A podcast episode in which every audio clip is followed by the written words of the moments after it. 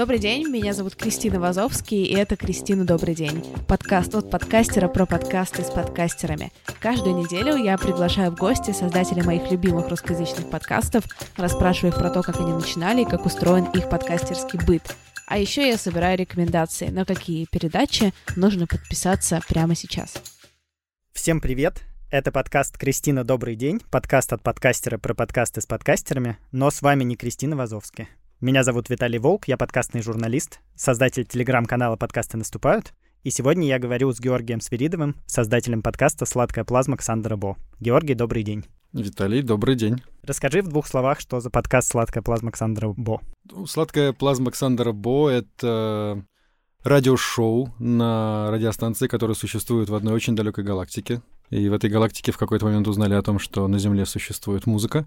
И эта музыка настолько захватила воображение персонажей и существ из другой галактики, что они решили создать собственные радиостанции и вещать эту музыку, чтобы делиться ею друг с другом и со всей Вселенной. Соответственно, «Сладкая плазма» — это шоу на такой радиостанции, в которой присутствует как музыка, так и всякие голосовые интересные ставки про то, что происходит во Вселенной вокруг нас, и в том числе на Земле. А что там происходит? Ой, там что только не происходит. Там происходят разнообразные войны, там происходят разнообразные события в мире животных, и растений в том числе. Там происходят обмены сознаниями, там происходит путешествие на скорости выше скорости света. То есть это такой sci-fi, не хардкорный sci-fi, конечно, но sci-fi подкаст про то, как мы хотели бы все жить в космосе, и как нам было бы здорово, если бы мы все сосредоточили свои усилия на том, чтобы осваивать Вселенную, вместо того, чтобы ссориться, ругаться и тратить время на распри. А как ты все это придумал? Придумал я это все в автобусе маршрута 904, которым я пользовался на протяжении года, даже больше пути на работу и обратно. И у меня было так много времени на это, что, соответственно, эта идея сама собой каким-то образом родилась в голове, когда я слушал музыку.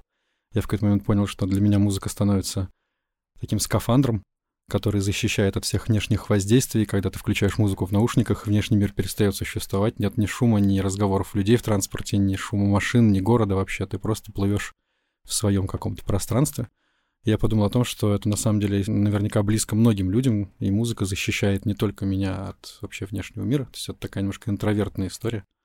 А я подумал о том, что было бы здорово взглянуть на нее, на этот феномен, музыку как скафандр, глазами не землянина, а вообще какого-то совершенно оторванного от этой реальности существа, которое даже не представляет себе, что такое музыка, и что было бы, если бы о музыке узнали пришельцы, грубо говоря. Как бы они отреагировали вообще на такое явление, как музыка. То есть пришельцы — это другие пассажиры того же автобуса? Ну, вообще, на самом деле, да, потому что все мы немножко не с этой планеты. У каждого из нас в голове есть свой собственный мир, и, ну, его можно называть миром, своим собственным «я», душой, чем угодно, но, по сути, конечно, это у каждого своя планета, и все мы живем здесь только потому, что наши физические тела сюда попали. А так-то мы, конечно, все из разных уголков Вселенной. А почему ты решил свою музыку оборачивать именно в фантастику, а не в какой-нибудь другой тип повествования? Это хороший вопрос. Мне кажется, для меня музыка в первую очередь является неким фантастическим медиумом. То есть это такая штука, которая пробуждает воображение, которая пробуждает эмоции.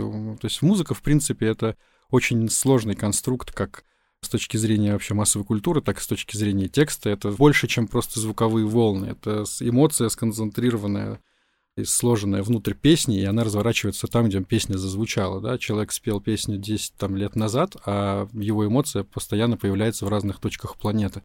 Это своеобразная таблетка, которую мы создали когда-то и до сих пор не до конца научились ей пользоваться. То есть мы по-прежнему пользуемся ей в качестве в основном развлечения, несмотря на то, что у музыки гораздо больше применений и гораздо больше потенциал, чем просто развлекаловка. Поэтому мне показалось, что вот этот концепт некой фантастической функциональности в музыке, он не очень часто всплывает вообще в массовой культуре. То есть есть несколько ну, если как бы посмотреть на разные как бы какие-то иконы массовой культуры, там близкие контакты третьей степени, да, мы общаемся с пришельцами с помощью музыкальных нот. Это тоже неспроста. Это очень крутой концепт. И мне просто показалось, что музыка — это все таки само по себе нечто фантастическое, это практически как телепатия. Кто-то взял, создал какое-то заклинание музыкально-текстовое, и теперь его воспроизводит в разных точках, и оно везде действует одинаково, как магия.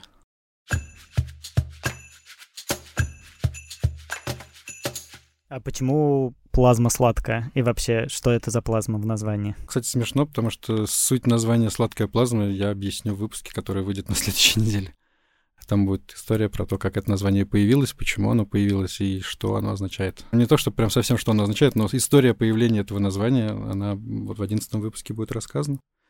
Если говорить совсем откровенно, то мне просто хотелось придумать какое-то словосочетание, которое ну, будет достаточно забавным, но и при этом как бы странным и не от мира сего, потому что его как бы, название передачи придумывает не землянин, да, а какое-то другое существо из совершенно другой галактики со своими представлениями о том, что такое название радиопередач. Хорошо, со сладкой плазмой мы разберемся дальше в выпуске, который, возможно, уже был в вашей вселенной, возможно, еще нет. А кто такой Александр Бо? Александр Бо — это... Он антропоморфное существо с э, некоторыми чертами, присущими птицам. То есть у него есть крылья, у него есть перья, у него есть когти.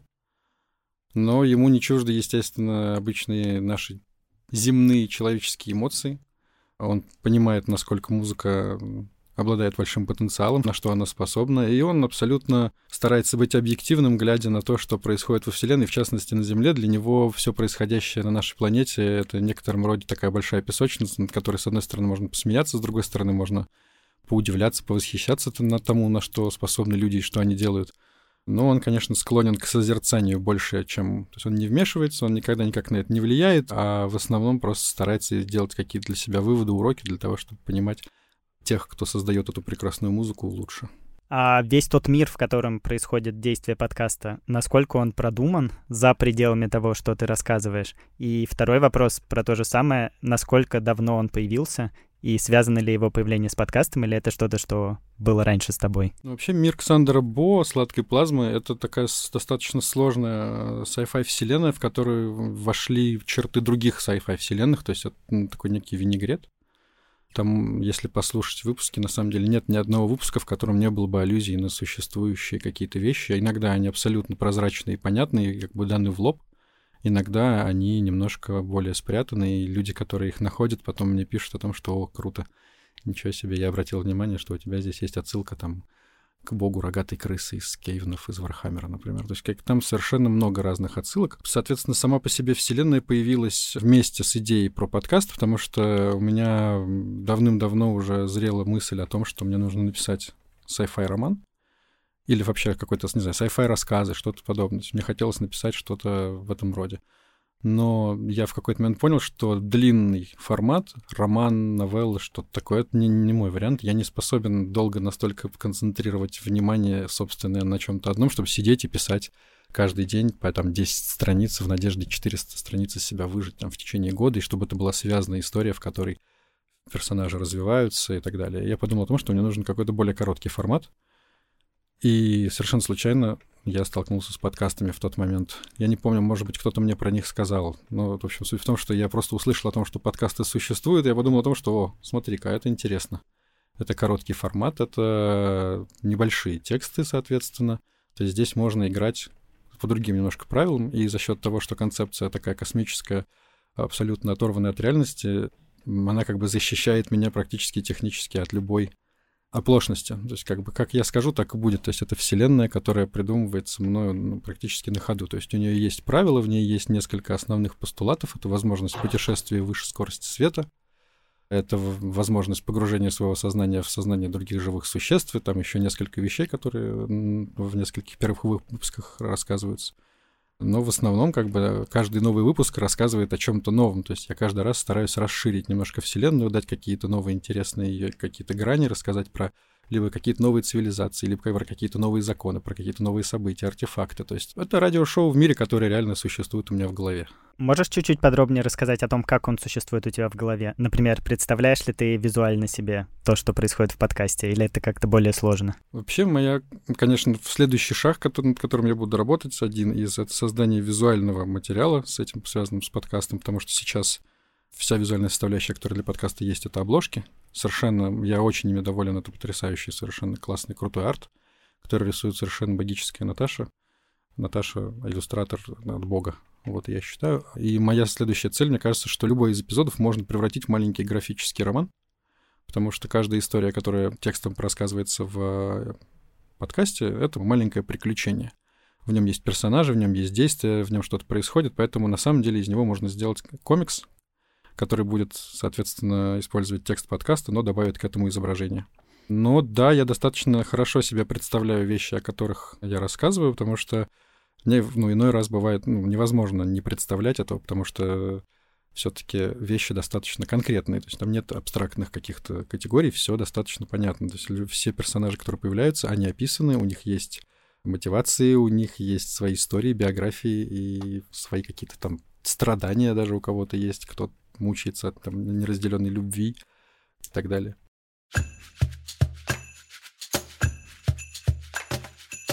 Поскольку это радиошоу, то как бы предполагается, что это все происходит с одного дубля. Насколько это у тебя происходит с одного дубля? Бывают ли у тебя какие-то факапы, блуперсы или что-то такое? В начале блуперсов было больше, и факапов было больше. Был большой долгий период привыкания к собственному голосу. Был поиск как бы темпа, ритма какого-то, как это должно читаться, потому что первые выпуски получались очень тараторные, очень торопливые. Но сейчас с этим стало проще, я чувствую себя увереннее уже прочитки текста, и раз я это делаю уже достаточно долго, почти год, у меня выработался уже некий свой порядок написания текстов, то есть я понимаю, чего избегать, какие вещи плохо читаются, и поэтому тексты стали немножко другие, и читать их за счет этого стало проще, и поэтому последние несколько выпусков читаются все с первого дубля. Согласен с тем в смысле о том, что да, это радиошоу, у него должно быть все без дублей по факту.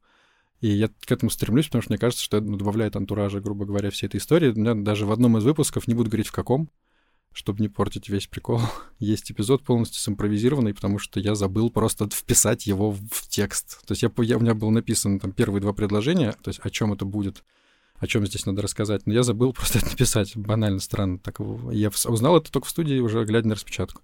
Пришлось рассказывать от схода, и получилось так, что никто не заметил. Есть ли у тебя в голове какие-то другие передачи на том же самом радио? То есть там есть Александр Бо, а вот кто еще ведущий, что они рассказывают? Ну, есть еще одна передача, которую хотелось бы рано или поздно сделать. Эта передача называется «Галактика звезд». И это шоу «Пусть говорят», только в, как бы, на той же, собственно, радиостанции, где существует сладкая плазма. Это история, куда приглашают разных галактических знаменитостей самых разных, да, там, это, не знаю, там Гилем По, создатель первого, не знаю, там, квантового усилителя мозговых волн, до архитектора главного орбиталища культуры, не знаю, то есть кто угодно. Это был просто подкаст, обычный человеческий подкаст про двух людей в студии, где есть ведущий и есть гость, но этот ведущий, он не человек, и гость этот, он тоже не человек. И разговаривают они совершенно не о человеческих вещах, и обсуждают они не знаю, там, выборы нового императора, которые должны произойти через 17 циклов, и что будет, если там курс каскадной почки упадет. Вот. Такая есть задумка, и с ней, с ней сложнее, потому что это совершенно, то есть она, это уже такой немножко другой уровень абсурда, где нет абсолютно ничего реального, и только как бы структура шоу сама может быть знакома слушателю, но весь как бы контент в нем должен быть написан абсолютно с нуля. Не могу не удержаться от вопроса, есть ли во вселенной Александра Боу подкасты? И если они есть, то чем они отличаются от радио? Ну, начнем с того, что поскольку в вселенной Александра Бо есть планета Земля, а на планете Земля есть подкасты, то, значит, во вселенной Александра Бо существуют подкасты. И я думаю, что они... Чем они могут отличаться от радио? Да, по сути, не знаю. Вот еще это интересный вопрос, на самом деле, потому что как я не рассматриваю саму историю сладкой плазмы и сладкую плазму Александр Бок как, как, как прям подкаст, потому что это все-таки радиошоу. Действительно, оно просто делается в формате подкаста, эпизодов, которые находятся где-то в интернете, которые можно скачать, послушать, и которые не выходят на радиостанции на, там, на волнах, грубо говоря. Вот. Поэтому для меня все, ну, как бы еще и сама сладкая плазма сама по себе не совсем подкаст. Вот. Ну, как бы для меня основное отличие подкастов — это то, что к подкасту всегда можно вернуться, его можно унести с собой, и когда радиошоу, на самом деле, ты один раз послушал, оно закончилось, оно было в прямом эфире, ты услышал его, ты его пережил, ты, может быть, позаимодействовал с ним, и все, и его больше нет. То есть это более такой, это более живой формат, даже несмотря на то, что подкасты тоже бывают, э, там делают и лайвы, и чего угодно, но это все-таки немножко другое. Радиошоу имеет свою романтику, если можно так сказать, свою вот временность его, текучесть и непостоянство. Это очень круто.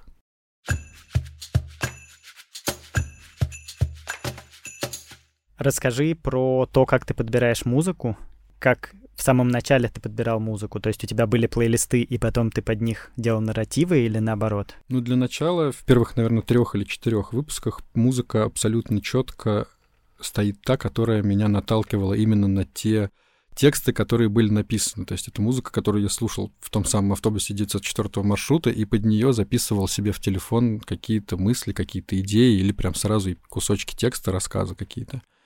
Дальше, когда я понял, что подкаст получается прикольный, интересный, музыку стал подбирать с, как бы с нуля, потому что кончилась музыка, которая как в какой-то момент э, вдохновляла. И я просто стал садиться в каждый вечер, ну не каждый вечер, то есть в какой-то момент я садился просто со своим Apple Music, в котором у меня есть ну, музыка, которую это добавлял, и прослушивал и смотрел, что меня торкает, что меня не торкает, что мне нравится, что вызывает отклик, что заставляет улыбнуться и что вызывает какие-то мысли. Если посмотреть на подкаст сейчас, то можно заметить, что, ну, на самом деле, это с первого выпуска тянется, просто в том, что связь текста и песен стала сильнее. То есть можно заметить, что музыка, которая включается после определенного отрезка текста, чаще всего либо тематически, либо даже текстово может быть связана между собой, может быть, связано с текстом, который был только что произнесен. Но сейчас я, на самом деле, я просто слушаю много музыки в самых разных местах, никогда не знаешь, где найдется что-то интересное. Иногда это просто новая музыка там в Apple Music, в Яндекс Музыке. Иногда это, я не знаю, открываешь коуп и какой-нибудь прикольный коуп с какой-нибудь странной музыкой, ты начинаешь, начинаешь его шазамить, и опа, у тебя новая песня для подкаста появляется.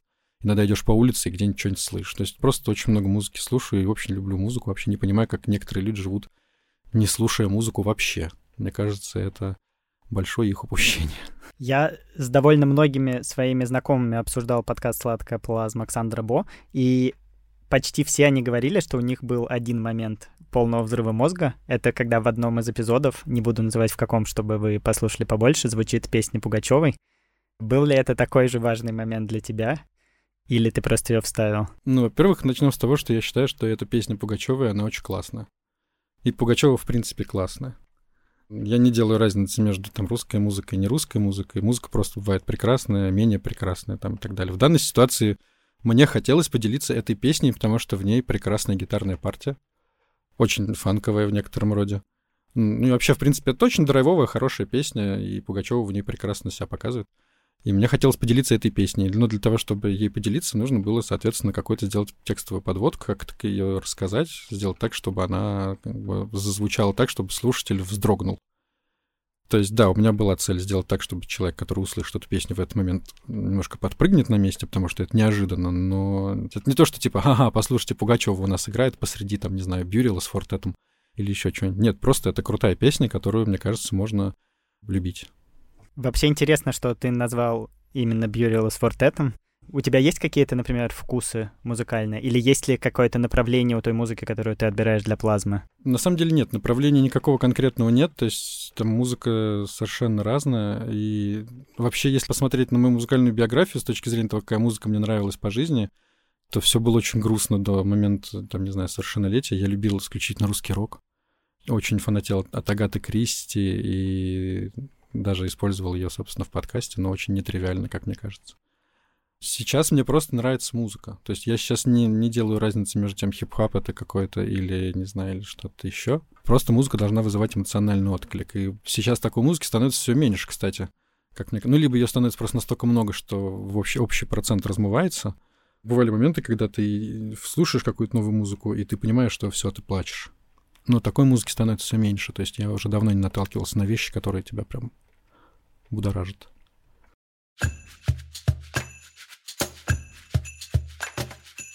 Расскажи про отзывы, которые тебе пишут, и вообще про какое-то сообщество. Есть ли какое-то постоянное сообщество слушателей, которые ты, с которым ты общаешься, или ты не знаешь, кто тебя слушает? Вообще у меня нет сообщества как такового. У меня есть группа в Фейсбуке, в которой я публикую только сами подкасты и периодически какую-то еще сверху музыку иногда, которую, когда наталкиваюсь на что-то интересное. Но я не не выстраиваю там специально ни с кем диалог. Когда люди что-то пишут, какие-то сообщения, мне пишут в Facebook иногда, в группу, тогда я всем всегда отвечаю, со всеми всегда разговариваю, со всеми всегда общаюсь. А, есть несколько человек, которые нашли меня в Телеграме. Вот с ними я разговариваю достаточно много. Вот это все очень позитивные люди, то есть это всех с хорошим как бы фидбэком. Нет людей, которые как бы ругаются, пока что не встречал. Мне кажется просто, что это такой подкаст, он либо нравится, либо не нравится. Если не нравится, люди просто проходят мимо, потому что, ну, как бы сложно так разозлиться, чтобы начать писать, что типа, что это за жуть, что ты творишь, и перестань. Нет, тут если все пишут, то это в основном очень... Не в основном, а это всегда позитивные вещи, и иногда это очень трогательные, очень классные отзывы, которые меня прям тоже прошибают чуть ли не на слезу. Мне вот написал там один молодой человек про то, как он летел ночным рейсом в самолете, и он, значит, слушал выпуск, и взошла луна, и он заплакал. Класс. Вот есть ребята, которые просто пишут, что типа, ой, вообще взрыв мозга, огонь, огонь, как интересно, давай пиши еще. Ну и плохих отзывов пока что не было. Я как раз думаю, что потому что, ну, говоря, когда человек это не цепляет, он просто ну, не, останавливается даже. Потому что я понимаю, что для кого-то это может быть чересчур творчески, что ли, если можно так выразиться. Здесь нужно сесть, послушать, как бы и пропереться. Если не проперся, то, естественно, у тебя реакция типа, что это было? Зачем я это слушал? Но как такового сообщества, наверное, скорее нет. Наверное, стоит над ним поработать. Но, опять же, изначально подкаст создавался скорее как своя собственная какая-то игрушка. Поэтому у меня не было цели там сейчас я всех соберу, буду со всеми общаться и всем всю правду расскажу. Похоже, ты воспринимаешь плачущих людей как что-то скорее хорошее, чем плохое. Ты несколько раз во время этого разговора упомянул, что ты заплакал или кто-то заплакал, как какая-то высокая степень эмоционального напряжения. Интересно, что ты обратил на это внимание, потому что я считаю, что... Ну, вообще музыка — это же концентрированная эмоция, она должна воздействовать на эмоции, она создана для этого. Поэтому люди, способные свои эмоции выпускать наружу, пусть через слезы, это очень здорово, потому что в основном, ну, как бы, если посмотреть вообще, в принципе, как наш сейчас мир устроен, то слезы считаются там признаком слабости в основном. А ведь это огромная сила иметь способность выражать свои эмоции прямо сейчас, так, как ты хочешь это делать. Поэтому если человек способен, услышав музыку или почувствовав что-то, заплакать, а потом еще и не стесняться этого, то это огромная сила.